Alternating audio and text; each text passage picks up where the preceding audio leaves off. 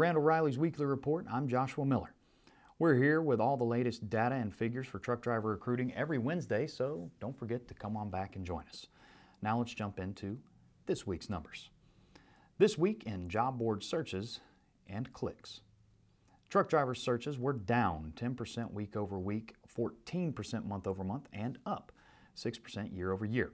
Meanwhile, the clicks on driver postings dipped by 7% week over week, 32% month over month, and 60% year over year. The drop in activity marks the second straight week having the lowest click count on record. This also marks the fifth consecutive week the activity has decreased. In addition to clicks, search volume was also down, indicating that drivers simply have less intent now than they did in early March. This week, in freight. Overall load posting volume dipped by 2% week over week, but both dry van and refrigerated postings remained flat. It was flatbed that was impacted by a 4% drop week over week, coming off of last week's all time high numbers. Truck postings spiked by 15% week over week, and all three major segments saw increases compared to the previous week. Dry van was up 16%, refrigerated 6%, and flatbed came in with an increase of 15% week over week. These increases came as the ratio of loads to trucks fell to its lowest level in eight weeks. But for a bit of context here, freight has been really crazy, and this low level is also the seventh highest number on record, and it was only beaten by the previous six weeks. Spot rates were up 6 cents per mile and levels are just 2 cents per mile below the record level posted in June of 2018. Each segment saw increases with dry van rising by 9 cents, refrigerated 6 cents, and flatbed was up 5 cents per mile week over week. And in addition to that, specialized rates were up nearly 17 cents per mile week over week. And now we come to our story of the week. Driver turnover is flat. The annualized rate for OTR truckload drivers held steady in Q4 of 2020.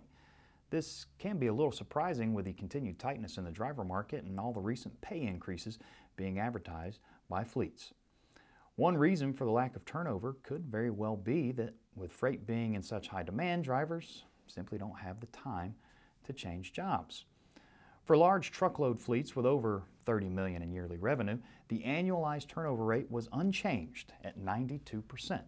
For smaller truckload carriers, the turnover rate actually dropped by two points and came in at 72%. With stimulus packages being passed and vaccination distribution being a high priority, it is very likely that freight volume will remain quite high, which in turn will only increase the demand for drivers.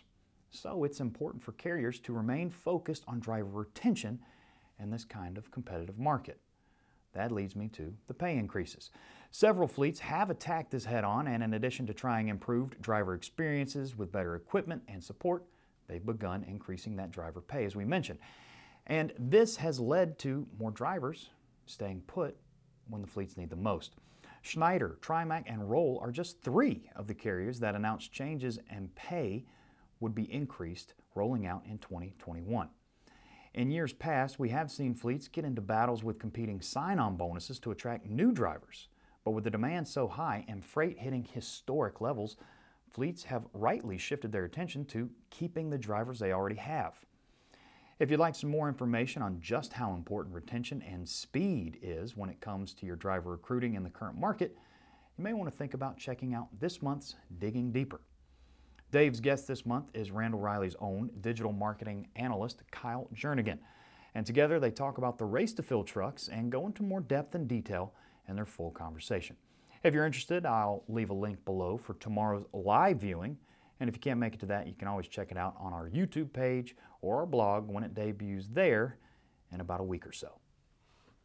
And that does it for this week's report. Come on back next Wednesday morning when we examine the latest numbers and cover a new story of the week as we take another look back to help you move forward. Have a great week, everybody.